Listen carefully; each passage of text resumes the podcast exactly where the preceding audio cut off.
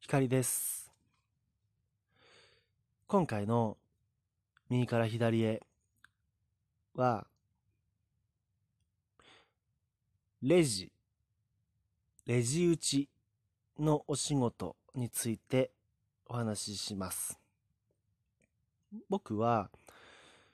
大学の頃に、ツタヤレンタルビデオショップでアルバイトをしていまして、その時、レジのお仕事を、後にも先にも初めて1回だけ4年間経験しました。レジの仕事って、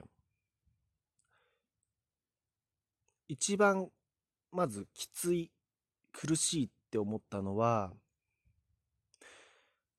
僕の場合は、そもそも立ち仕事であることが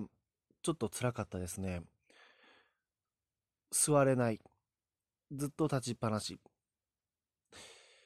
ていうのが、うん、結構苦痛には感じました。あとは、当然お金を扱うので、うん、お釣りの渡し間違い、渡し忘れなどがあってはならないっていう感じだったので、すごくそこは神経を使いました。と言っても、えーまあ、レンタルショップで、例えば DVD を借りるにしても、大抵のお客さんが1週間ぐらいで借りていくわけです。で、新作の商品に関しては1泊2日とか2泊3日とかっていうふうに、もう大体相場が決まってるわけですね、こちらとしても。まあ大体1週間で来るだろうなと。当日のうちに返してくる人は少ないだろうなとかね、そういう大まかな予測がついてるわけです。なので、店が閉まって、こう、レジの計算をしているときに、こう、まあ、いくらいくら、例えば、まあ、500円。まあ、うん、例えば仮に足りないと、足りないとしましょう。すると、その、まあ、例えば、例えば500円だとすると、それは、こう、DVD の1本の、え1週間分のレンタル、レンタル料だとか、そういうふうにわかるわけですね。だから、それで検索かけていくと、ああ、もうこのお客さんに渡し忘れてるねとか、だ、だいたい察しがつくという感じで、まあ、そこから辿っていくと、そのお客さんを担当したのが誰々だっていうところまで、まあ、大体の察しがついてしまうっていう感じだったんですね。まあ、だから、よほど大きな大金でない限りは、まあ、数百円っていう、一本数百円とかの話なので、DVD では CD にしても、うん、まあ、そう何枚も、こう、計算間違えるってこともないので、うん、それでも、こう、でも間違えた時、うわーやらかしたっていう風な、こう、気持ちにはなるので、そこには気を使っていましたね。確か、多くもらい、お、多くもらいすぎた分にはいいけど、こっちがこう、お釣りを渡し、多く渡しすぎたとき、お客さんに返しすぎちゃったとき、お釣りを。って時は、単純にお店、そのお客さんに返せとも言える、言えるわけではないので、確かポケットマネーでこう払わされた気がしますね。僕払った記憶がある、おぼろげながらありますね。うん、一回やらかした感じがしますね。で、払いましたね。あの、こう、うん、レジのお金足りないからですね。そうそうそう。で、このレジ、レジ打ちの仕事、楽しいところは、これはですね、また僕の個人的な体験談ですが、レジ打ちの仕事って、まあ、言ってみれば、流れ作業を延々繰り返すような感じなんですね。言うセリフは決まってるし、1週間ですか？?1 泊ですか？とか、新作は何々です？何泊ですか？とか、その借りる、レンタルする期間を聞いて、クーポン券使いますか？ポイント使いますか？とか、そういう細々したセリフの違いはあっても、大体大まかに、あの、似てるんですね。セリフが大体同じなんですね。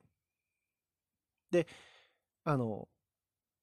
そうそうそう。1週間分の料金が決まってる。ってことは、お客様も、大体、じゃあ500いくらだとしたら、600円で出してくるとか、もしくは1000円で出してくるとかっていう、もう相場が決まってるわけですね。だから、ってことは、こちらが渡すお釣りも決ま決まってるわけですよ。だから、1円単位ののお釣りはありえないわけです。あの、当時のツタヤでは。一番小さいものでも10円、うん、のお釣りだけ用意しておけばよくて、5円とか1円玉はないわけです。まあ、つまり細かい計算がいらないのです。だから何が言いたいかというと、こうやってるうちに流れ作業なので、同じ作業を延々繰り返すので、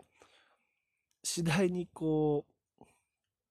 集中状態、ゾーンに入っていく感じなんですね。うん。で、そのゾーン、フローの状態に入ったら閉めたもんで、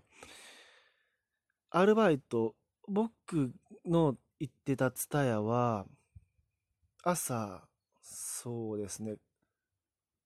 まあ、おぼろげですけど、9時ぐらいから始まって、えっ、と、夕方の6時ぐらいまで結構長いシフトだったんですね、日勤が。早、早番か、早番が。長いので、すが、そうそう、そのフロー状態に、ゾーン状態に入れると、そのシフト、夕方の6時までのシフトが短く感じられるわけですね、単純に。だから、あの、僕の中ではいかに早くそのフロー状態に入るかっていうのを意識してましたね。一度入っちゃうともう楽しいですね。うん。だから、そう、ゾーンに入ってしまえば、例えば先ほどの立ち仕事であることとかも苦痛には感じなくなってくるわけです。疲れを感じないんですね。そう。まあ、あと楽しかったのは、お客さんにたまに話しかけてもらえるんですね。結構印象的だったのは、男性のお客さんで、まあ、僕に対して、まあ、リピートあの、常連さんのお客さん、常連さんで、いつも、その男性がおっしゃってくれたんです。いつも、